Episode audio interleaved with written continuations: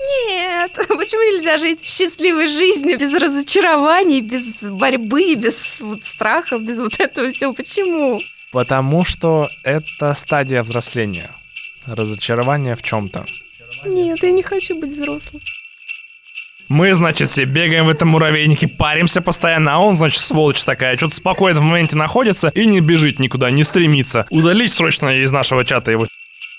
Ну, конечно же, работа для меня. Но чаще всего я для работы. Мы встали, мы бежим, мы забыли, для чего мы на эту работу устроились, мы там что-то должны, и мы должны это сделать, и все.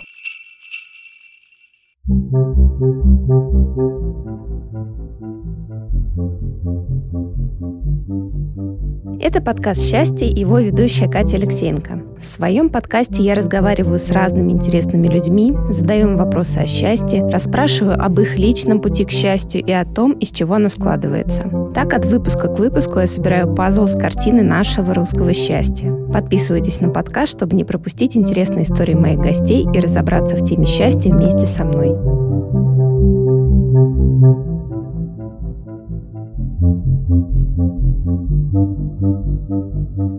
Всем привет! Это проект «Счастье» и его ведущая Катя Алексеенко. Сегодня у меня в гостях снова Денис Наумов, клинический психолог, член Европейской ассоциации транзактного анализа, и он ведет частную практику. Денис, привет! Привет, Катя. Давно не виделись с тобой.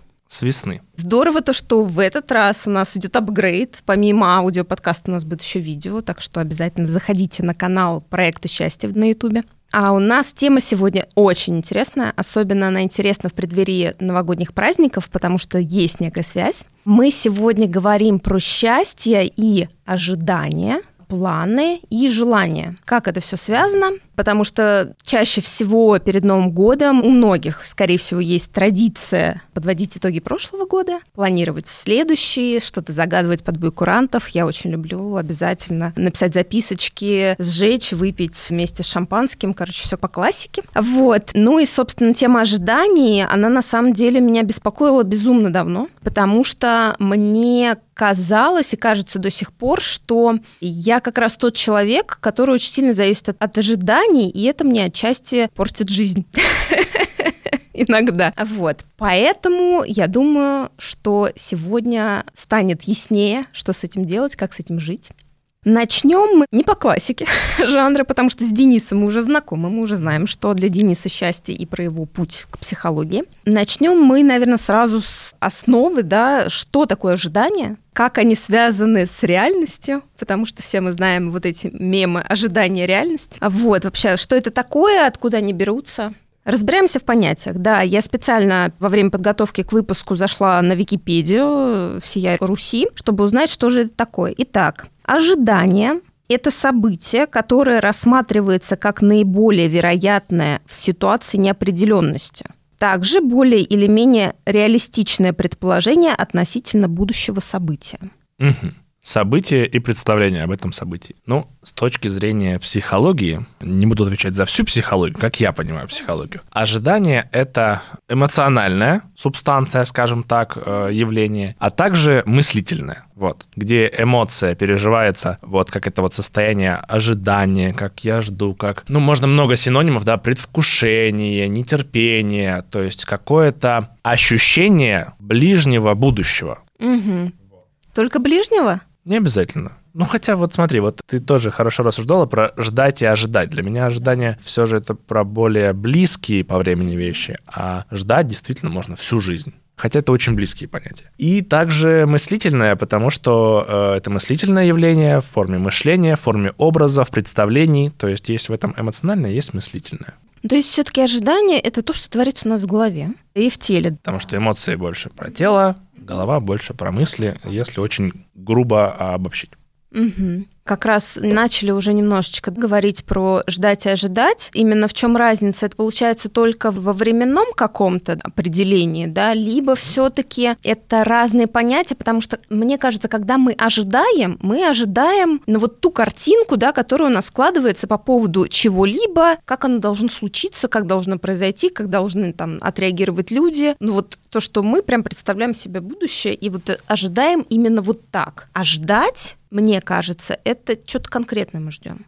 Смотри, если про разницу, я тоже думал над этим вопросом и не нашел, не придумал прям конкретных формулировок и конкретных различий. То есть мы, когда разговариваем об этом, то употребляем ждать и ожидать в очень похожих смыслах. Есть небольшие нюансы, согласен с тобой, что ждать это про более конкретные вещи, ожидание более размытое. Ждать в этом, знаешь, есть какое-то такое более личное, что ли. В ожиданиях это бывает такое формальное, как будто бы это, знаешь, из каких-то документов, вот чего-то такого, да, там суд присяжных ожидал дал решение, вот какие-то такие вещи, как будто какая-нибудь фирма не может ждать чего-то, она может ожидать, например. То есть это более официальный какой-то такой язык. То есть мне кажется, я не лингвист, что прям однозначной, четкой там грани разницы нет, мы употребляем их в схожих смыслах. Пока ты говорила про разницу, я еще кое-что придумал про то, что же такое ожидание вообще. Как я уже сказал, что это, скажем так, явление нашей внутренней жизни в эмоциональном формате, в мыслительном, такое, как состояние. То есть это вид переживания вообще. И это в каком-то смысле вид переживания жизни. Вот мы живем жизнь, вот она сейчас происходит. И мы ее по-разному перевариваем, мы ее по-разному ощущаем. И ожидание — это одна из форм переживания жизни, которая больше направлена на будущее.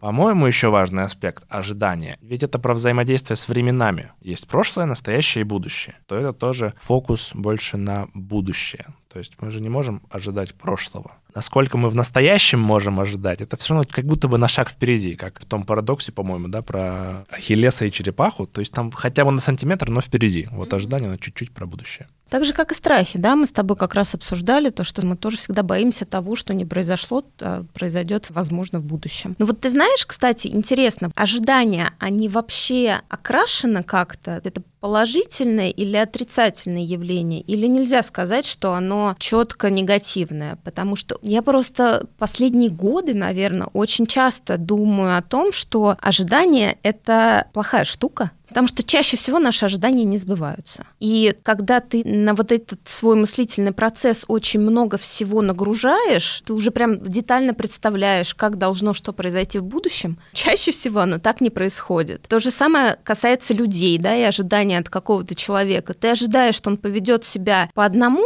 но он ведет себя по-другому, да, по-своему. Потому что мы же чаще всего ориентируемся на себя и думаем то, что ну вот я бы в этой ситуации поступил так, и это правильно. Почему человек ведет себя по-другому? Что не так с этим человеком? Смотри, видишь, а в этом же и дело, что почему мы часто переживаем ожидания, вот исходим из э, твоего утверждения, что ожидания часто окрашены в негативный эмоциональный оттенок. Сейчас поговорим про эмоциональный оттенок. Вот о чем хотел сказать, что человек не то что ведет себя по-другому, человек всегда ведет себя по-своему. И эмоциональный окрас негативный придает то, что его поведение по-своему отличается от моего представления, как э, я бы хотел, чтобы он себя вел. Вот. В целом про эмоциональный окрас ожидания, я думаю, что само понятие скорее нейтральное. В нынешней науке мимологии, да, вот со всеми этими смешными картинками, это я сейчас утрирую, да, про науку, но тем не менее, вот самый популярный мем «ожидание и реальность» — это тоже во многом окрашено про негатив. Хотя, по-моему, само понятие нейтральное. Оттенки его могут быть разные, потому что, например, предвкушение — тоже ожидание. Предвкушение Нового года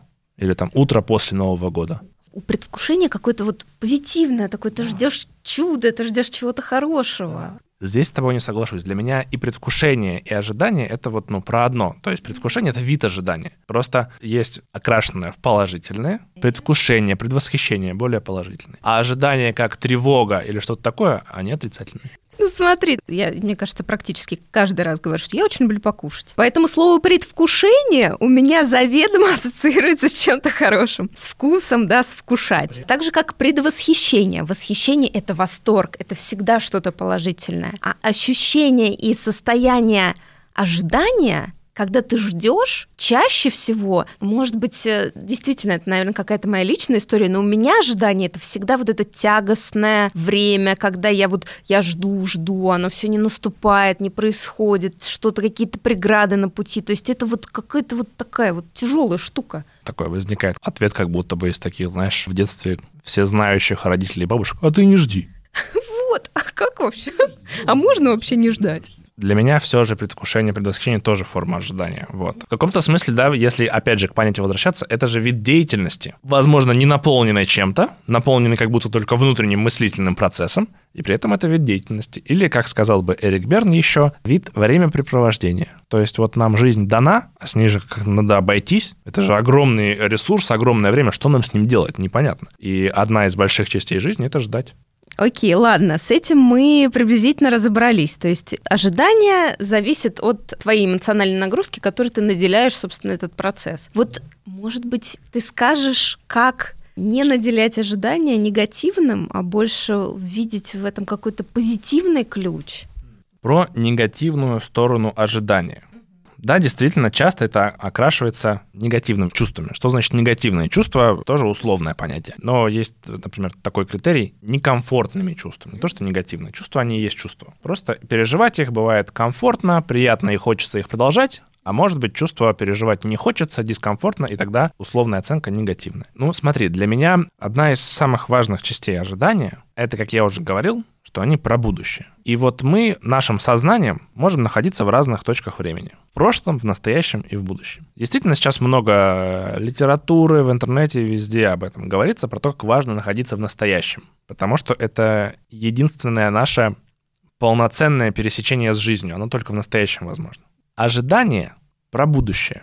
И в связи с этим рождается много негативных чувств по отношению к ожиданию. Поскольку, когда я жду чего-то в будущем, я не нахожусь сейчас. А покой возможен только в сейчас. Вот ощущение такое устойчивости, радости, оно про сейчас. Я нахожусь в будущем. Будущее — это понятие гораздо шире меня. Как пойдет жизнь, я не могу предполагать. Как в известной поговорки. Я предполагаю, Бог располагает. Ну, можно любое слово подставить.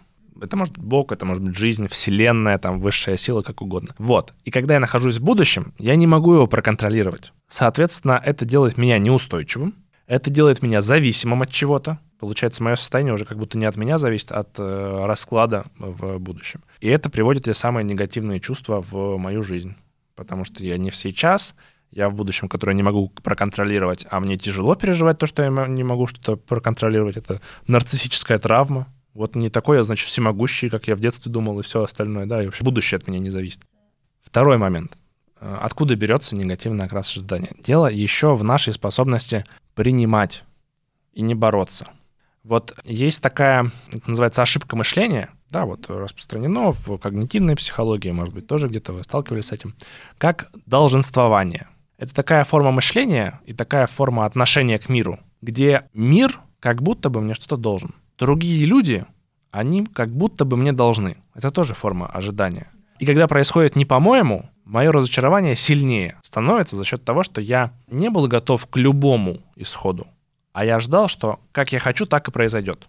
Видимо, моя как раз проблема. Основное вот это когнитивное искажение, это то, что я как раз, видимо, навешиваю на ожидания как таковые. Да, что я могу использовать ожидания в односложном формате. Будет так, как я хочу. Я не вижу альтернатив, я не предполагаю, я на них не рассчитываю и не готов к ним это вот форма такая однобокая. Как я хочу, так и будет. Ну, это тоже может быть отчасти из детства, если... Ну, в детстве мы умели добиваться своего. Еще громче заплачешь, тебе дадут поесть, даже если не хотели тебя сейчас кормить. Еще громче заплачешь, проснутся все, хотя собирались спать. То есть это, ну, в каком-то смысле тоже одна из форм такого более детского мышления, где как хочу, так и будет. Вот. Более взрослая позиция, более спокойная, более такая устойчивое. Это про то, что я ожидаю, и при этом я готов к любому раскладу. То есть, что может пойти не по-моему. Что человек не должен поступить так, давай на каком-нибудь примере. Я прихожу в кофейню, и я жду вежливого отношения ко мне. Я вот привык к хорошему сервису, я жду, что со мной поздороваются, спросят меня там, как, не знаю, хорошее ли мое настроение, как меня зовут по имени, а, а человек этого не делает. Я разочаровываюсь, могу начать раздражаться. С чем это связано? С моим представлением о том, что вот как я жду, так будет, как будто бы мне этот человек должен. Как работать с феноменом долженствования? Это менять человек должен как-то поступить на человек может так поступить. Соответственно, сразу заведомо предполагать и другие варианты исхода событий. Ну, в этой кофейне так не принято. У человека это может быть какие-нибудь свои эмоции, он сейчас там отвлекся. То есть человек может со мной поздороваться. И это предполагает альтернативы и меньше разочарования. Еще лайфхак. Про ожидания от себя. Как я должен себя вести на работе, в семье и во всем остальном – как будто бы как от меня ожидают и как я сам от себя ожидаю. Если я это меняю на то, что я могу себя так вести, например. Я должен быть хорошим отцом, хорошей мамой. Или я могу быть хорошим отцом, хорошей мамой. Я должен качественно работать и не жалеть себя. Или я могу качественно работать. Такая игра слов, казалось бы, но она меняет и уровень ожидания, и уровень вот этой альтернативы и свободы в поведении.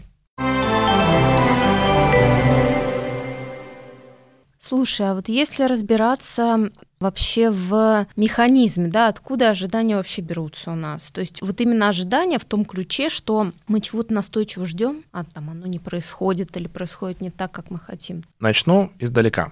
У ожиданий есть полезная функция. Это упрощение жизни. Невозможно переваривать и одновременно держать в голове все исходы событий. Невозможно думать и быть готовым ко всему. И ожидания, они здесь выступают как стереотипное мышление. Я уже не задумываюсь об этом очень много. Я заранее, ну как ярлык повесил, есть, конечно, такой негативный у этого да, оттенок, ой, навешивание ярлыков. И при этом это естественная форма мышления, чтобы наша психика не перегружалась. Это полезная функция ожиданий. То есть упрощение жизни, упрощение переваривания поступающей информации, по-моему, Дэниел Канеман если не ошибаюсь. Получил Нобелевскую, единственная, да, Нобелевская премия, которая связана с психологией, хотя она в экономике. Он изучал вот э, психологию и экономику. И он делал там выводы об эвристиках. Эвристики то же самое. Упрощение мышления нашего, на основе которых мы принимаем какие-то решения. И он там выводил эту теорию про то, что это очень важно упрощать жизнь. То есть в этом, конечно, можно уйти в крайность, Однако это необходимо, потому что невозможно переварить все, невозможно ко всему подготовиться. Поэтому вот одна из функций ожидания — это упрощение жизни. Я не задумываюсь о каждом варианте, а более просто отношусь. Я сделал какие-то выводы в своей жизни рано, и на похожую категорию ситуаций затрачиваю меньше энергии, меньше мышления, потому что, а, ну это красное, значит это будет вот здесь. Также про то, откуда берутся и на каких установках строятся ожидания. Отчасти мы касались с тобой этого в разговоре про страхи, в прошлом подкасте. Ну, здесь тоже нужно начинать сначала. Дело в том, что ожидать мы учимся. Мы появляемся в этот мир, и у нас есть там более физиологические переживания. Например, голод. У нас еще мыслительной картинки про то, как нам его удовлетворять, нету. Она постепенно формируется. Что голод, он рождает вот это вот желание, ожидание, а потом я привыкаю, что когда я голодный, меня кормят. Дальше одно из самых важных, это про то, как раз-таки, как ты говорила, негативное или положительное ли это переживание, ожидание. Мы растем в семье, и мы не знаем, что такое мир еще. Мы формируем представление от общения с нашими родителями, родительскими фигурами, старшими вообще людьми. И отношение к миру мы тоже копируем. То есть мы не знаем, где мы и что вообще происходит. Мы так устроены, чтобы мы развивались, наши зеркальные нейроны цепляют поведение, мысли и чувства других людей. Мы так учимся жить. И в том числе мы впитываем, как говорится, с молоком матери и отношение к этому миру. И тут очень важно, какое отношение к миру вообще наших мам, пап и вообще старших фигур в семье. Они от мира ожидают чего? негатива. Мир — это место борьбы, войны, где за себя нужно драться, тебя обязательно подставят и вообще рот не разевай. Или мир — это где поле возможностей, да, где ты опираешься, не знаю, на свой талант, люди к тебе рады, ты только руку протяни. Я сейчас утрирую, да, вот такие две полярности. Но в целом именно это мы и наследуем. То есть чего мы вообще ждем от мира? Поле для войны или это поле возможностей? Вот. И эти вещи очень глубоко в нашей операционной системе, так что это может быть такой глубинной установкой, глобальной, которая влияет на все остальное. Чего я жду от э, человека в близких отношениях, чего я жду от страны, чего я жду там от работодателя, от таксиста и вообще вот в каждой секунде своей жизни. То есть это про формирование жизненного сценария и ожидания с установками. Еще из одной теории можно к этому подойти. Теория Эриксона о стадиях развития личности, где самая первая стадия у младенцев. Это стадия безопасного отношения к миру. Вот младенец появился на свет, и если его голод удовлетворялся, если на его потребности был отклик, если он был защищен от грязи, громких звуков, физических каких-то воздействий негативных, да, неприятных, то у него скорее сформируется положительное, безопасное отношение к миру. Что мир — это безопасное место, где можно себя проявлять. Если он в первые месяцы находился в небезопасной обстановке, в меняющейся, тревожной, агрессивной, эмоциональный накал какой-то был дома постоянно, то у него изначально будет меньше или вообще будет отсутствовать чувство безопасности в этом мире. И тогда он будет постоянно в ожидании тревожном, потому что сейчас что-нибудь прилетит. Это он еще мыслить не научился, а эмоционально он уже это переживает. Потому что когда человек родился, у него эмоции есть. Он говорить не может, он не видит даже, а эмоции уже есть. У меня сейчас такая интересная реакция на все, что ты говоришь. Я прям даже термин придумала, может быть, он и есть, психологическая ипохондрия, потому что все, что ты говоришь, я, мне такое ощущение, что у меня все это есть. Все эти болезни у меня присутствуют. Добро пожаловать в мир людей, потому что наши родители никогда не будут достаточно хорошими. Нам всегда чего-то мало. Вот это просто делает тебя человеком, это наша черта. Нам всегда мало какого-то отношения, тепла и всего остального. Вот исходя из того, что ты рассказал, получается, что если у нас вот эти вот установки, сформированные с детства, да, то, что ты либо боишься мира, либо он тебя принимает, причем ни тот, ни другой жизненный сценарий не обеспечивает безопасности твоей психологической. Можно ли избавиться от этих ожиданий? Как с ними работать, чтобы действительно не продолжать ожидать от мира, либо то, что мир обязательно поступит с тобой не так, как ты ожидаешь, либо то, что он действительно примет тебя с распростертыми объятиями. Как стать реалистом, наверное? Вообще взросление связано с разочарованиями в разных идеях и с детства представлениях о люди и о мире. То есть каждый из нас с этим сталкивался. Каждый из нас делает свои выводы про то, что в себе нужно поменять, чтобы быть более эффективным или спокойным или каким угодно. Что делать, чтобы это происходило эффективнее, скажем так, чтобы это вообще происходило? Самое первое, конечно, прислушиваться к себе, к своим ощущениям, к своим чувствам в реакциях на каких-то людей. Задумываться о том, а как я хочу реагировать на людей опять же, наше упрощающее мышление, которому свойственно вешать ярлыки на людей, может пойти по неэффективному пути, где я обвешиваю ярлыками людей, но просто это люди такие. И вот они плохие, ненадежные и все остальное. Вместо того, чтобы менять что-то в себе. И тогда меня ждет жизнь тревожная и негативная потому что я на них повесил, а сам не пересматриваю свою систему убеждений. Чтобы этот процесс происходил, как тебе хочется, чтобы ты изменял вот эти вещи, установки, прислушиваться к себе, задаваться вопросами, а откуда у меня такие убеждения. В принципе, все этим занимаются тоже в каком-то том или ином плане. Читать, вести дневник. Психотерапия здесь, конечно же, помогает. А в принципе, конечно, многие вещи, которые человек делает в кабинете психолога, можно сделать самому, просто это гораздо дольше. А какие-то самому все-таки невозможно. Потому что многие наши проблемы, они внутренние, психологические. Они родились в отношениях. То есть я не сам себе их придумал, а на меня как-то смотрели, ко мне как-то относились. И в этом отношении я формировался. И с такими вещами работа, конечно, самостоятельная, ну, где-то трудна, а где-то невозможно. И тогда это важно выстраивать вот в кабинете психолога, с психологом про то, что лечиться тоже отношениями. Проблема, сформированные отношениями, лечится только отношениями. Можно самому, можно найти таких людей тоже, максимально безопасных, экологичных. Многие лечатся вот об отношениях, в смысле с девушкой, женой, с мужем, молодым человеком. Если ты нашел другого человека, который тебе дает другой контакт это вот мы говорили про какую-то глобальную да, перестройку себя и своего мышления, отношения к ожиданиям. А если говорить о сиюминутной ситуации, то есть вот э, я, например, понимаю то, что вот я сейчас в плену своих ожиданий, я ожидаю такую-то ситуацию, что она разрешится именно так это уже большой шаг, что я себя поймала, что это вот именно мои ожидания сейчас срабатывают, да. Получается, нужно вот как раз, как ты говорил в начале, представить разные варианты исхода вот этой ситуации, чтобы вырваться из вот этого вот процесса ожидания и не разочароваться в конце. Разочарования все равно будут. Нет, почему нельзя жить счастливой жизнью без разочарований, без борьбы, без вот страхов, без вот этого всего? Почему? Потому что это стадия взросления. Разочарование в чем-то. Нет, я не хочу быть взрослым. Ну, я с тобой согласен в том плане, что нам частенько не хочется быть взрослым. Ну, кому нужна такая скучная жизнь, когда ты во всем разочаровался, стал настолько реалистом, что вообще не ждешь чуда. Конечно, это тоже скучно. Чтобы радоваться, а внутреннего ребенка нужно оставлять. Но избежать совсем, конечно, не получится. Это тоже важно принять как часть жизни, как часть мира. То, что когда мы родились, мы просто впитали очень много не истин о мире, а просто чьих-то мыслей о мире. Это мысли не наши. И когда мы растем, мы сталкиваемся с тем, что те глубинные убеждения, которые, по сути, просто чьи-то мысли о мире, расходятся с тем, что происходит в мире, конечно, мы испытываем разочарование. Это окей, и это супер, это нужно даже прожить. Как работать с ожиданиями? Вырваться совсем от ожиданий, наверное, получается на 80 уровне шаулинского монашества.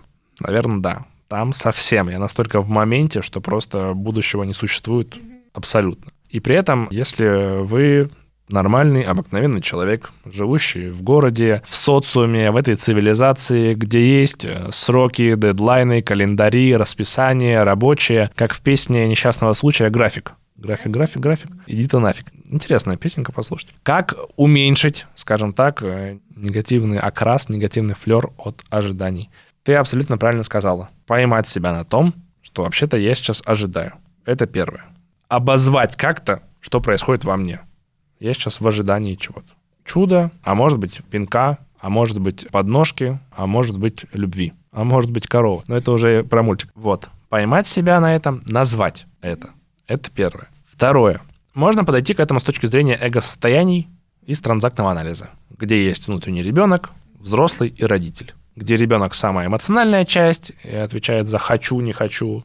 Взрослый — это часть, отвечающая за деятельность, за анализ и за сейчас. А родитель отвечает за нормы, правила, как надо, мораль и вот эти все вещи. Если я отлавливаю себя на ожидании, можно там разделить, сколько в этом ребенка, где я жду просто, ну вот, ну вот чтобы, вот я хочу, чтобы я, например, работаю над каким-нибудь проектом, от меня там много требуется действий, но я просто он получится, вот он просто получится, вот я могу так ждать. Это можно отметить, что я это делаю по-детски. Найти внутри себя взрослую часть, где, чтобы он осуществился, я понимаю, что мне нужно сделать то, то, то, то, то, да, и относиться уже к этому более по-взрослому. И как уменьшить вот этот негативный окрас? Да, ты правильно сказала. Например, прокрутить эту картинку до конца. И как я боюсь произойдет, и как я хочу произойдет. И что случится с этим. А что будет, если это все не получится? Как я буду себя чувствовать, что со мной произойдет? Что будет, если это все получится? Да? То есть прокрутить ее до конца. Ожидание же оно какое еще? В чем его такой подвох? Оно бывает не сформулированное до конца. Я жду как бы, ну вот как-то вот как-то эмоционально я жду. Даже, может быть, ничего-то прям конкретного. Ну, как-то разрешится, пройдет, решится, все. Вот. И тогда один, один из способов работы с ожиданиями — прокрутить эту картинку до конца.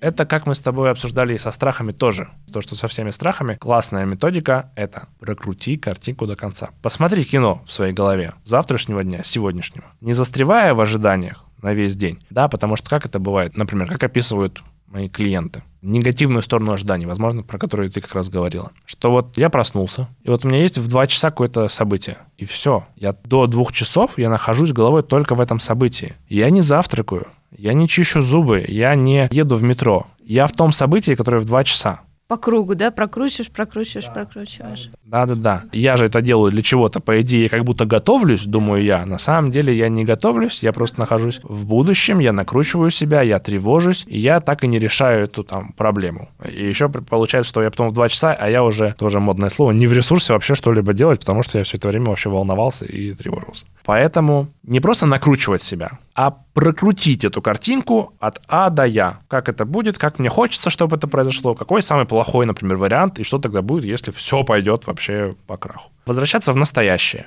Ты едешь ты в метро. Едь ты в метро. Ну, конечно, тоже можно, там, не знаю, прикольно пофантазировать, но пофантазировать о чем-то еще другом, кроме этого двухчасового события. Как еще вернуться в настоящее? По-моему, тоже в прошлом подкасте рассказывал, но тем не менее. Лучший возврат в настоящее — это работа с телом. Заметить, что я дышу, порегулировать свое дыхание, заметить внутренние ощущения, пробежаться внутренним взором по телу, пересчитать все пальцы внутренним взором, почувствовать каждый палец на руке и ноге, помедитировать что угодно. Возвращение в настоящее через тело. И еще важное переключение. Тут мы, наверное, потихоньку подойдем к ожиданиям и тревогам, что ожидания часто связаны с тревогами, потому что мы часто формируем формулируем, представляем будущее в негативных исходах. Функция это полезная, вообще планировать будущее. Замечательная функция. Как мы с ней обходимся? Мы начинаем готовиться к худшему. Не то, что готовиться, а мы начинаем переживать это худшее. Оно вот-вот произойдет, и я вот ай-яй-яй, все как плохо и нехорошо. И тогда важно переключать, знать, как может пойти плохо, но переключать на то, что я хочу от этой ситуации получить. Какое чувство испытать я хочу от этой ситуации. Не чего я тревожусь и жду, что от этой ситуации мне будет дискомфортно, плохо, мне откажут, пойдет не по плану и буду чувствовать себя не очень в конце. А я бы хотел, чтобы в конце этой ситуации я себя чувствовал вот так. Что еще важно в ожиданиях? Ты сказала вот эти вот дела, которые повседневные, как в них можно затеряться в ожиданиях и тревожиться. Кроме того, что часто негативный окрас ожидания от повседневных дел связан с тем, что я думаю даже не о своих ожиданиях от ситуации, а об ожиданиях людей от меня. Как я буду выглядеть, каким я буду эффективным, неэффективным, Помнишь, я говорил, страх быть некомпетентным. Страх того, что мне скажут, а вы что, этого не знаете? Поэтому негативный окрас ожиданий связан с тем, что мы думаем о том, что ждут от нас, что мы будем некомпетентными нас воспримут, некрасивыми, несуразными и все-все остальное. Вот. И для того, чтобы это прорабатывать себе в позитив, себе в пользу и брать от функции ожиданий лучшее, это формировать, а что я хочу от этой ситуации. Ну, вот это знаменитая тоже метафора, стратегия. Вот когда ты идешь на работу, ты для работы или работа для тебя? Ну, конечно же, работа для меня. Но чаще всего я для работы. Мы встали, мы бежим, мы забыли, для чего мы на эту работу устроились, мы там что-то должны, и мы должны это сделать, и все. И размывается изначальная мотивация, что вообще-то работа для меня, или там, чтобы зарабатывать деньги и тратить на удовольствие. Да по факту в какой-то момент уже в среду я замечаю то, что вообще я все делаю для работы, а зачем я здесь, я уже и забыл. Слушай, а можно ли вообще жить не ожидая? Я думаю, что это возможно, но все равно не на 100%. Ну, есть такая функция в мозге, она так или иначе включается. Можно стремиться к совершенству различными техниками. Я думаю, что вот в своем самом ярком виде это действительно какие-то монашеские проявления, постоянная медитация, постоянное взаимодействие с миром, вселенной и всем остальным, осознанная жизнь, ну или в более простом формате осознанная жизнь в моменте, да, там просто ожиданий меньше. Вот это странно, да, но когда ты представляешь себе вот эту картинку человека, который живет в моменте, не задумывается о будущем, мне кажется, большинство из нас стремится к такой жизни, хочется наслаждаться жизнью здесь и сейчас, но иногда, когда ты видишь такого человека, тебе кажется, что он недостаточно серьезный, что как же так, он не планирует, да, там он там не ставит себе какие-то цели, не добивается, там вот почему он не напрягается. Мы, значит, все бегаем в этом муравейнике муравейнике паримся постоянно, а он, значит, сволочь такая, что-то спокойно в моменте находится и не бежит никуда, не стремится. Удалить срочно из нашего чата его. Вот это тоже странно, то есть начинаешь себя сразу как-то отговаривать, думаешь, ну, ну блин, ну вот а вдруг на тебя тоже так подумают, как раз ожидания, да, как, как другие тебя увидят. А вот начнешь жить в кайф, и все, тебя будут считать каким-то, не знаю, не от мира всего человека. То, что ты говоришь, можно обрисовать в красках эго-состояний. Такое явление еще называется культуральный родитель. Вот ребенок взрослый родитель, и культуральный родитель это как что-то похожее на юнгианское коллективное бессознательное. Такой свод, набор правил общих, по которым мы себя меряем. А ведь эта идея откуда? Про то, что мы все должны стремиться к развитию, быть эффективными и вообще вот такими. Неизвестно. Кто-то когда-то сказал, что так лучше, и все. Кто-то себя так лучше ощущает, но это не должно и не обязано распространяться на всех. Но переживаем мы это, поскольку это заложенные часто в детстве или там в социуме я уже повзрослел, и как-то вот мы так растем, мы ориентируемся на общество. А если все вокруг этого бегают, то я тоже, хочешь не хочешь, начинаю к этому стремиться. Поэтому это часть культурального родителя. Важно это отслеживать, то, что да, допустим, все так считают лучше, а мне это самому как? Точно ли я пришел в этот мир, чтобы постоянно саморазвиваться? Прям мое это не мое. Саморазвитие хорошо, а если саморазвитие становится поводом для постоянного упрека себя, точно ли так это подразумевалось? Или что-то здесь я в чем-то себя обманываю? Ну, это современная просто какая-то такая картинка успешного современного человека. Как раз вот то, что сейчас все очень быстро меняется, море информации. Ты должен обязательно при этом быть успешным, достигатором, самосовершенствоваться, медитировать, ходить 10 раз в неделю в спортзал, заниматься спортом, здорово питаться. У тебя уже должно быть там, не знаю, несколько детей, желательно там в каком-то возрасте. Очень тяжело тяжело, когда на тебя, в принципе, практически отовсюду льется вот эта идеальная картинка, увидеть себя и понять, что тебе действительно нужно. Вот, это очень большая часть работы с ожиданиями, если вернуться к твоему позапрошлому вопросу.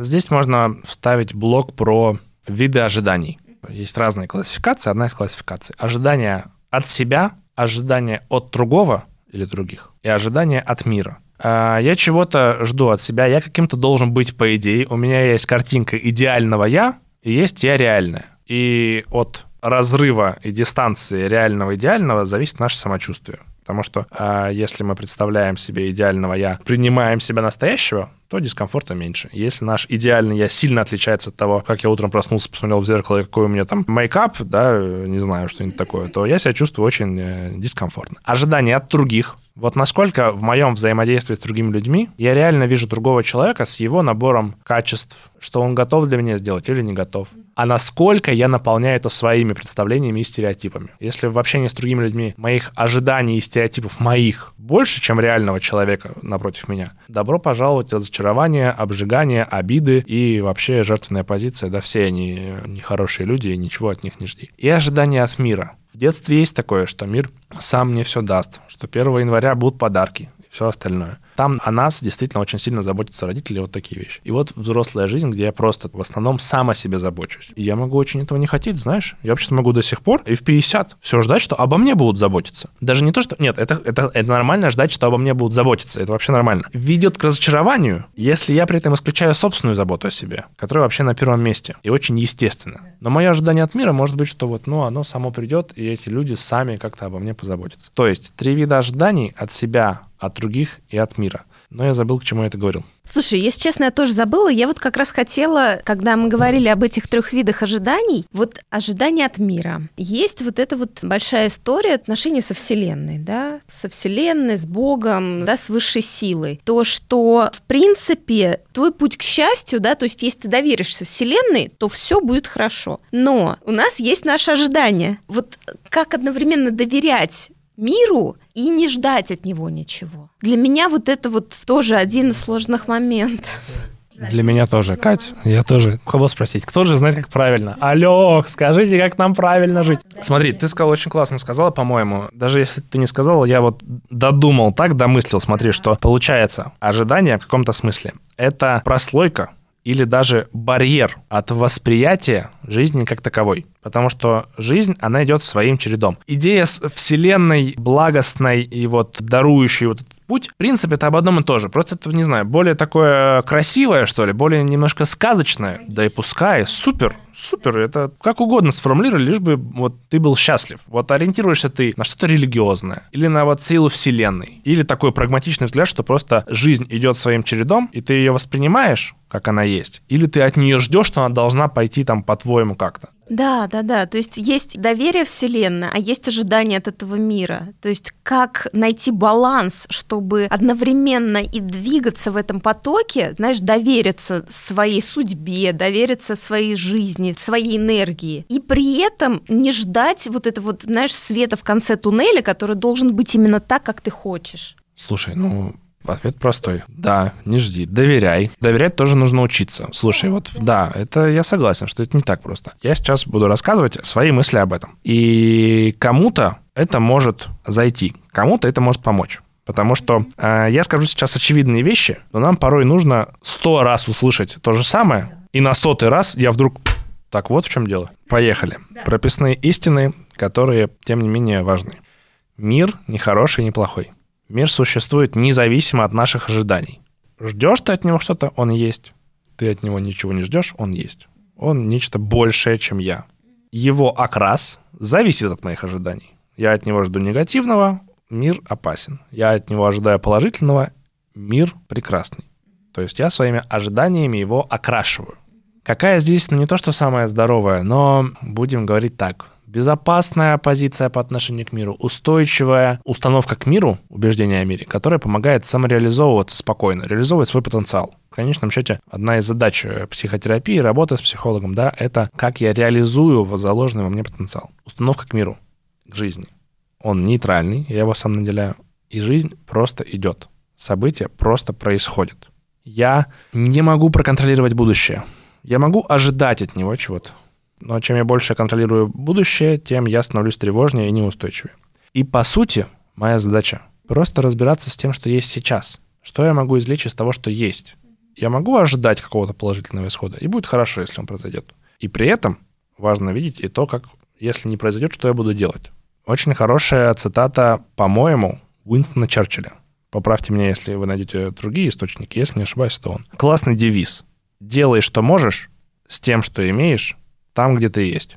А вот тебе, в принципе, и жизнь. Тут и дзен-буддизм тебе про настоящее. Ты исходишь не из того, где ты окажешься и какой будет расклад в мире, а что у тебя есть сейчас и что ты можешь с этим сделать. Ты не решишь свои проблемы, когда откроешь бизнес, тебе достанется квартира или что-то такое. А ты сейчас делаешь э, с тем, что имеешь. То есть отношение к жизни как цепочки действий, не зависящие от тебя, с которой ты просто вот, вот так складывается, и что ты с этим делаешь? Предвосхищаю твой возможный вопрос. Это не значит, что нужно совсем ничего не ждать, или ничего не желать, или не формулировать вот эти вот картинки будущего. Пожалуйста, формулируй. Просто предполагай, что может пойти по-другому, просто потому что жизнь вот такая. Короче, нужно всегда иметь несколько вариантов развития событий. Вот у меня муж, он всегда говорит то, что если какая-то ситуация или какой-то вопрос должен решиться, он предполагает несколько исходов событий. Самый лучший, похуже, ну и самый прям плохой-плохой вариант. Говорит, ну чаще всего где-то посерединке происходит. То есть, чтобы вот прям совсем было все идеально, практически никогда не бывает. То есть, это либо должны прям звезды так сложиться, либо ты должен дачу за хвост поймать. То есть, это прям вот должно вот вообще прям вау-вау. И при этом мечтать крайне важно для психологического здоровья. Вот я надеюсь, слушатели сегодняшнего подкаста не сформировали такое мнение, что, значит, ничего не жди от этой жизни, просто вообще забей, все пойдет крахом, значит, нет, дело не в этом, конечно же. Мечтать крайне важно, потому что ты из всего потока подходящей, находящей на тебя информации будешь вычленять тогда более продвигающее, более продвигающее тебя к твоей э, мечте, цели или желанию. Конечно, крайне важно мечтать. В чем еще? В том, что это значит побуждать внутреннего ребенка. Вообще наша жизненная энергия зависит от того, сколько мы впускаем в жизнь внутреннего ребенка. Крайне важно это делать в работе, в отношениях, давать ему пространство, разрешить ему быть. Вот, поэтому мечтайте обязательно. И при этом имейте в виду некоторые уроки взрослой жизни. Ты привела пример мужа. Я вспомнил своего друга, предпринимателя. Очень интересный человек. Он тоже на психологии учился. Сейчас занимается, открывает своей партнером, партнершей по бизнесу салоны красоты достаточно успешно, у них по несколько в год открывается, вот все идет. Мы так с ним интересно обсуждали, да, тоже отношение к жизни, психологию жизни, и он с точки зрения бизнеса, он уже четко переключился на бизнес, а бизнес это же тоже вероятности, выгоды, планы, просчеты. Он говорит так, у тебя всегда должен быть очень четкий план, что ты хочешь и как это осуществить. 90% пойдет не так, как ты рассчитываешь, но план необходим. Отлично. Вот теперь, мне кажется, вот именно на этой ноте мы должны перейти к вопросу планирования. Планирование очень тесно связано с нашими ожиданиями. А во-вторых, так как впереди Новый год, осталось очень мало времени, и большинство из нас подводят итоги предыдущего года и, соответственно, планируют следующий год, наступающий. Так вот, как планировать так, чтобы было правильно? Кто же скажет все эти ответы? Вот, слушай, подожди, ты, ты, ты, очень, ты очень классную вещь говоришь, потому что ты говоришь то, что все мы переживаем. Мы до сих пор думаем, что есть правильный вид жизни, понимаешь? Мы до сих пор его ищем. Ну, для каждого из нас есть какой-то вот этот оазис правильной картинки, к которой мы стремимся. Ну, опять же, сейчас модно подводить итоги года. Вот ты подводишь итоги года? Нет. Окей, а ты планируешь следующий год? Нет. Я здесь, может быть, отличаюсь от большинства. Конечно, я планирую свою жизнь. Почему-то так пошло, что я не ориентируюсь в этом от Нового года. Даже вот от дня рождения более-менее и то, вот прошлый мой день рождения я вдруг решил подвести итоги вот э, своего года жизни, ну, потому что он был очень насыщен на события, и мне нужно было это как-то структурировать. Чаще всего я не подвожу итоги года. Я знаю, что многие так делают, и окей, супер. И при этом у меня даже есть вот небольшой бунт против этого, из бунтующего ребенка. Здесь я неподходящий половине из вас, наверное, э, психолог, да? Смотри, в том, что момент подведения итогов на Новый год — это штука, появившаяся, потому что мы живем в цивилизации. Здесь ввели календари, здесь в цивилизации ввели даты. Идея это хорошая, но она стала превращаться в дедлайны, из-за которых люди чувствуют себя очень плохо. Поэтому я за то, чтобы планировать, и при этом, чтобы это не превращалось в такое давление, потому что то, что в декабре происходит, это же жесть. Ну, как бы это же чувствуется, и там и на клиентах я тоже чувствую вдруг все всплыло, то, что я, значит, не успевал. Я ничего не успеваю, все плохо, настроение, депрессия. И вот как бы очень хорошая задумка ожидания новогоднего утра превращается в то, что предновогодняя вот это вот хандра. Я вот классную штуку нашла, как раз когда читала про планирование и подведение итогов. В этом есть очень, ну, наверное, на кого-то это действует, на кого-то нет. Эффект мотивации твоей внутренней, да, то есть когда ты сам, ну, не обязательно это делать перед Новым годом, да, то есть у каждого свой график, как ты говоришь, но, наверное, неплохо оглянуться назад и похвалить себя за то, что что ты сделал за какой-то промежуток времени. Потому что вот, например, у меня вообще не было принято подводить какие-либо итоги, да, то есть я как-то, ну, я не задумывалась об этом совершенно, вообще никогда раньше. Но вот сейчас, когда я начала больше погружаться в и в тему счастья, и в то, как запланировать счастье, да, я вижу важность этого. Потому что когда ты оглядываешься назад и смотришь, что ты сделал, даже если это не какие-то суперглобальные, важные э, в, в планах Вселенной, да, вещи, но ты чувствуешь, что ты молодец, твоя самоценность повышается ты понимаешь то, что ты не лежал целый год на диване, не плевал в потолок. Даже если тебе было тяжело, но все равно, несмотря на это, ты сделал очень много. Есть за что себя похвалить. То есть э, я не вижу в подведении итогов что-то такое, за что себя нужно отшлепать, понимаешь? Мне хочется видеть в этом как раз то, за что могу себя похвалить. Супер. Вот, вот прям важно, чтобы тебя услышали. Да, да. То есть идея о подведении итогов, она суперская, она об этом. И негативная сторона, это когда начинается вот упрек себя за это. В моей такой сейчас отрицающей планирование перед Новым годом подведения новогодних э, итогов части, конечно, нет обесценивания в принципе такого процесса, как планирование. Если, может быть, так звучало, я не это имел в виду. Планирование классно, необходимо для комфортной жизни. Подведение итогов — необходимая вещь для комфортной жизни, потому что подведение итогов — это работа с обесцениванием. Наша психика так устроена, что очень легко обесценить все, что я сделал. Естественно, не ценить вообще свою жизнь и себя. И подведение итогов — это работа с обесцениванием. Это супер. Хорошая традиция — все, сдаюсь, признаю. Хорошая традиция, хорошая идея. Если для многих Новый год ассоциируется с тем, что здесь как лишний повод подвести итоги, как 14 февраля лишний повод подарить цветы или что-нибудь другое. Не только, вот в чем дело, вот, наверное, да, тоже какая-то моя часть. Не только в Новый год я об этом вспомнил, не только на 8 марта я цветы подарил, а если это дополнительный повод, то прекрасно. Подводить итоги необходимо для работы с обесцениванием. Планы строить необходимо просто потому, что это жизнь. Мне нужно уберегать свою голову,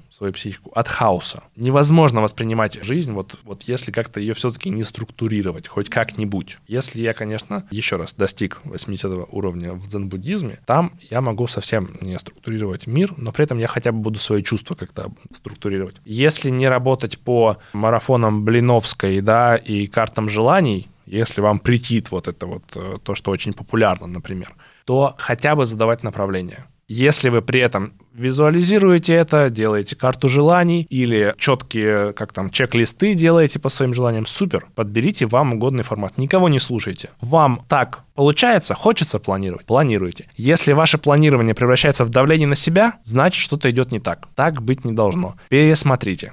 Тут, я думаю, очень важно понимать, что ты планируешь именно свою жизнь. Вот как раз, наверное, вот этот момент, когда ты чувствуешь, что что-то не то, скорее всего, это не твой план. И это вот какие-то навешенные со стороны, из социума, там, от твоего окружения, да, вот эти вот цели, которые на самом деле не являются твоими. Почему важно именно перед постановкой целей на будущее понять, что как бы уже сделано, да, то есть то, от чего ты будешь отталкиваться в следующий период, да, то вот подвести как раз вот эти итоги и понять, как бы, а что что дальше?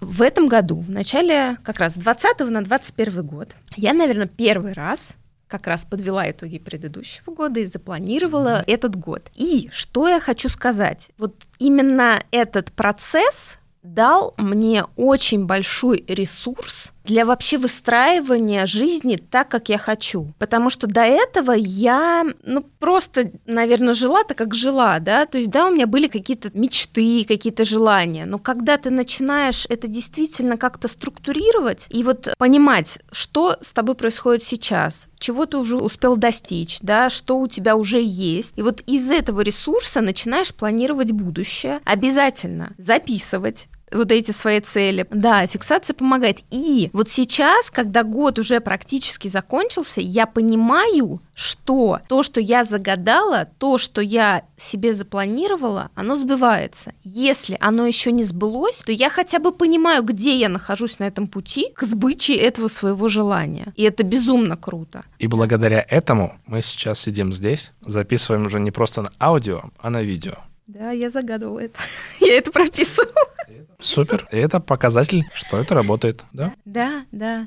И знаешь, у меня есть на самом деле очень классные примеры. Вот именно фиксация в каком-либо виде своих желаний, она помогает их сбычи, сбыванию мечт. Вот когда мы реализовывали проект «Многоголосие», там же была история про то, что вопрос про что будет через год, что будет через пять лет, как ты там относишься к тем или иным вещам. И у многих героев проекта начало сбываться то, что они говорили вслух. И это на самом деле такая крутая штука. То есть они не только это сформулировали наконец-то для себя и обрекли это в слова, они еще запустили вот этот механизм для того, чтобы оно начало сбываться. И это очень прям просто, это, это прям какая-то магия. Да, про планирование. Вот скажи вообще с точки зрения психологии, есть ли какая-то психология планирования? То есть вот у этого понятия есть ли какие-то психологические механизмы, которые помогают планам сбываться? Об этом много чего сказано, миллионы страниц напечатаны, миллиарды минут видео сняты. Что здесь можно сказать? Может, для кого-то именно это видео станет вот той самой вишенкой на торте, которая поможет наконец-то начать планировать? Ну, я начну с того же постулата. Мы пришли в этот мир. Нам дана жизнь. Огромная, необъятная. С ней непонятно, что делать. И у нас есть разные инструменты, как ее структурировать. Мы создаем календари, обряды, страны, языки. Вот все мы это создаем. Это в рамках социума, в рамках моей личной жизни. Что мне с ней делать? Хороший инструмент ее выстраивания — это планирование, задавать какое-то направление жизни. В любом формате. Мечтание, записывание, визуализация представления образов. Все прекрасно. Главное уберегание, чтобы эти планы не становились поводом гнета себя. Если начинаю угнетать себя, значит, из моего здравого плана вырвался критикующий, контролирующий родитель, и там уже не до планов, там уже как бы нам избежать очередной э, критики. С точки зрения психологии, даже нейрофизиологии, скажем так. Да, действительно, крайне важно представлять то, что хочется. Я не помню, было ли это на прошлом подкасте или нет, про ретикулярную формацию. Было, нет? Скажем так, это нейронных связей в головном мозге, который отвечает за внимание и направляет наше мышление, деятельность и восприятие на заданные объекты внимания. Вот мы поставили себе какую-то цель, вот мы что-то запланировали. Вот, например, недавно я запланировал себе, что я хочу переходить в своей работе психолога из кабинетов почасовой аренды в аренду своего личного кабинета. Я это запланировал, это стало сбываться. То есть мне э, поступило предложение в следующем году, к весне, уже будет свой кабинет. Тут можно рассуждать по-разному, от посылов во Вселенную мыслей до каких угодно. И при этом, что важно, когда я представляю то, что хочу в какой-то картинке, себя в каком-то костюме, не знаю, в какой-то квартире, с семьей с таким-то количеством детей, на награждении профессионального сообщества, отдых в каком-то месте или что угодно. Я задаю определенную программу своему головному мозгу. Я даю задачу своей ретикулярной формации. Это э, как бы бессознательные вещи, неосознаваемые физиологические, благодаря которым мы так устроены. Да? Мы вот добиваемся того, что хотим, когда это представляем. За нас работает система нейронов которая, опять же, из всего потока информации, того, что мы слышим, видим, ощущаем, где мы бываем, начинает вычленять и подкидывать из бессознательного в сознательное вещи, которые быстрее нас к этому приведут. Пример с ретикулярной формацией — это выбираешь машину покупать, и вдруг видишь в городе одни эти модели. Или забеременела, например, у тебя скоро появится ребенок, и вдруг ты видишь в городе одни беременные, одни с колясками, с маленькими детьми. Где они раньше были? Вдруг повылезали отовсюду. Вот. Так работает ретикулярная формация, вычленяя из всего происходящего то, что скорее нас приведет к нужному нам эффекту. То есть крайне важно представлять. Э, даже есть такая формулировка. На самом деле это хорошее разрешение будет для наших слушателей, особенно тем, кто страдает достигаторством. В каком-то смысле гораздо важнее формулировать что, чем формулировать как. Ты представляешь что, а как тебе твое бессознательное поможет. А оно у тебя очень объемное, очень могущественное. Ты, опять же, ну, все свои внутренние процессы не проконтролируешь, а они просто могут работать на тебя, если ты будешь вот так хорошо представлять и планировать. Так вот, к разговору о планировании, да? Что это, как это с точки зрения психологии? Формулирование в цели прекрасно работает. Делает нас более устойчивым в этом хаосе жизни, потому что это структурирует жизнь. Можно направлять при помощи представления своих мечт и целей. Запускать бессознательные процессы тоже работать на нас, запускаем их так. Вот, как минимум две такие вещи про планирование.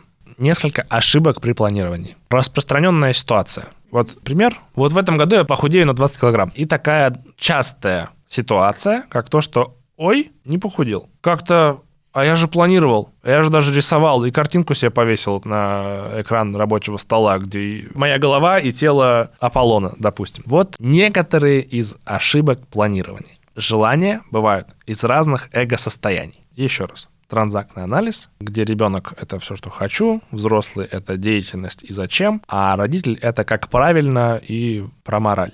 Чтобы цель, которую мы запланировали, и желание осуществилась, важно, чтобы на нее были согласны все три эго-состояния. Поскольку одна из распространенных ошибок, скажем так, в принятии некоторых решений в своей жизни, что они принимаются просто из одного какого-то эго-состояния. Просто из ребенка, просто хочу. Я хочу похудеть. Ни как я это сделаю, ни зачем мне это, не нужно ли это лично мне, или это нужно, не знаю, там, моей девушке, моему молодому человеку, или инстаграму моему подписчикам, которых я не знаю вообще, грубо говоря. Или так просто принято в социуме.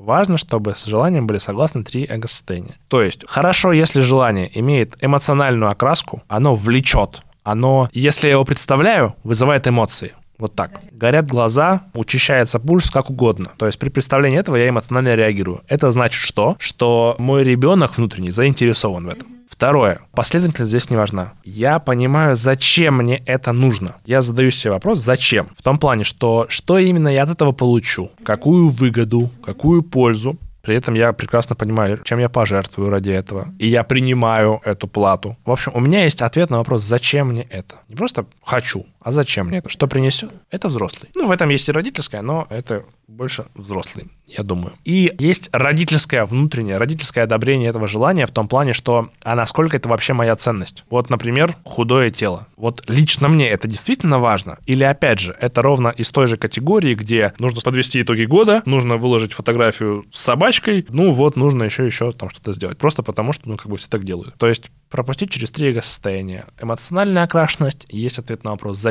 мне эта цель, и соответствует ли это вообще вот лично моей природе, моей карте ценностей. Так, запланированное желание имеет большую вероятность осуществления. Меньшую вероятность осуществления имеет желание, воплощенное из одного эго-состояния. Так правильно, похудеть нужно, потому что все худеют, и все. Поэтому я себе ставлю там май скину. Или я просто хочу, а зачем хочу, непонятно. Или даже если только из взрослого, это тоже не работает. Ну, худым быть полезно. А как бы внутри и там по сфере эмоций вообще все. Ну, очень сильный протест. Так будет осуществить сложнее, и тогда можно провести работу по согласованию этих трех состояний. Ну, то есть это важно учитывать при планировании и всем остальном. Я просто думаю, насколько вот даже в этом примере возможно договориться. То есть это либо похудеть на меньшее количество килограмм. Либо признать, что я не хочу худеть, мне это не нужно, я себя комфортно чувствую, здоровью это не вредит, и тогда я просто могу принять себя и быть счастливым сейчас, а не когда цифра на весах изменится.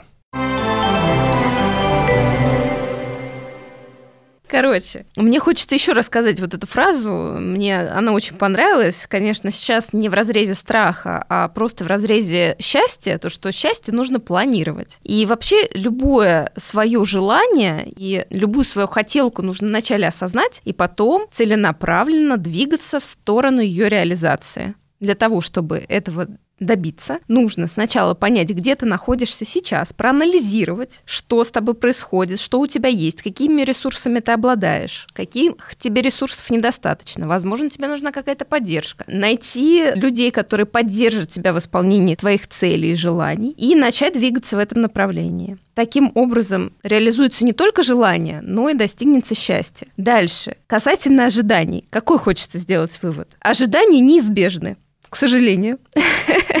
Но для того, чтобы облегчить свою жизнь, нужно учитывать альтернативные пути развития событий. Простыми словами, ожидать того, что все пойдет не так, как вы запланировали, и это абсолютно нормально. Сделать это частью плана. Да, я какую-то теорию слышала как раз, по-моему, по поводу желаний, и там прям правда, отдельным пунктом было то, что распишите план и обязательно пропишите плохой исход и проживите этот плохой исход. Потому что как только вы поймете, что даже если ваше желание не сбудется, либо на каком-то этапе вашего пути что-то пойдет не так, вы, в принципе, будете к этому готовы. Вы поймете, что нужно будет сделать в случае того, если оно пойдет не так. То есть всегда можно предусмотреть какие-то другие пути обходные. Ну, если на пути преграды, не обязательно биться головой об эту стену, можно ее как-то попытаться обойти. Вот. Короче, я думаю, что мир все-таки позитивен. Вот. В любом случае все будет хорошо. Я считаю, что это лучший вывод из любой ситуации, из любого разговора. Все будет хорошо, счастье достижимо. Главное фокусироваться на этом счастье, и сразу начнут происходить чудеса или ретикулярные формации. Жизнь любая, а вы просто выбираете. Вы ждете от нее положительного, или, ну, как некоторые выбирают, настолько боитесь разочарований, не хотите ждать хорошего, что постоянно готовитесь к худшему. Ваш выбор, вы можете выбрать так. И при этом можно учиться, ожидать хорошего, доверять миру и принимать то, что когда что-то идет не так, не как то, что мир плохой. Это как часть жизни, да, что не всем нашим ожиданиям дано сбыться. Это не говорит о том, что мир негативный, негативно нас настроен, плохой или все наши желания не осуществятся. Да, иногда, когда что-то идет не так, и случается какая-то очередная жопа, иногда просто нужно подумать о том, что так суждено было быть. Значит, этот шаг был необходим для чего-то другого. Мы должны были это пережить, чтобы увидеть альтернативные пути. Денис. Да, Катя. Спасибо тебе огромное. Мне кажется, как всегда, наш разговор был очень интересный, очень содержательный. Мы с тобой захватили сегодня так много классных штук относительно ожиданий, планов, желаний в преддверии Нового года. Вы теперь знаете, что нужно делать. Либо вы можете прислушаться к нам, либо можете не прислушиваться. Возможно, это не ваш путь. Но, как вариант, всегда можно иметь это в виду. Да. Спасибо тебе, что позвала. Мне нравится с тобой работать, действительно. В этом взаимодействии, в этом разговоре получаются такие новые грани. Я чему-то учусь. Слушай, я когда с тобой разговариваю, ты так интересно выстраиваешь вопросы, что вот я э, смотрю на многое с другой стороны. Вот. Спасибо тебе за это. Слушатели, с наступающим, с наступившим 2022. Может быть, вы слушаете этот подкаст в 23-м, а может быть, уже 30-й год. Я передаю привет в будущее. Пусть ваши ожидания будут вам в радость. Пусть ваше взаимодействие с миром приносит как можно больше положительных эмоций. А те ситуации, которые не складываются, как вы хотите, будут просто частью жизни. Это окей. С наступающим Новым годом и счастья вам! Это был выпуск подкаста «Счастье». Подписывайтесь на подкаст, чтобы не пропустить следующую историю про счастье. Оставляйте свои комментарии и отзывы. Мне очень важна ваша обратная связь. Если вам понравился выпуск, делитесь в сторис и отмечайте меня, Катерину Алексеенко. Мой ник Зора Кейт. Я обязательно отправлю вам в ответ лучики добра. Счастья вам и до новых встреч! Thank you.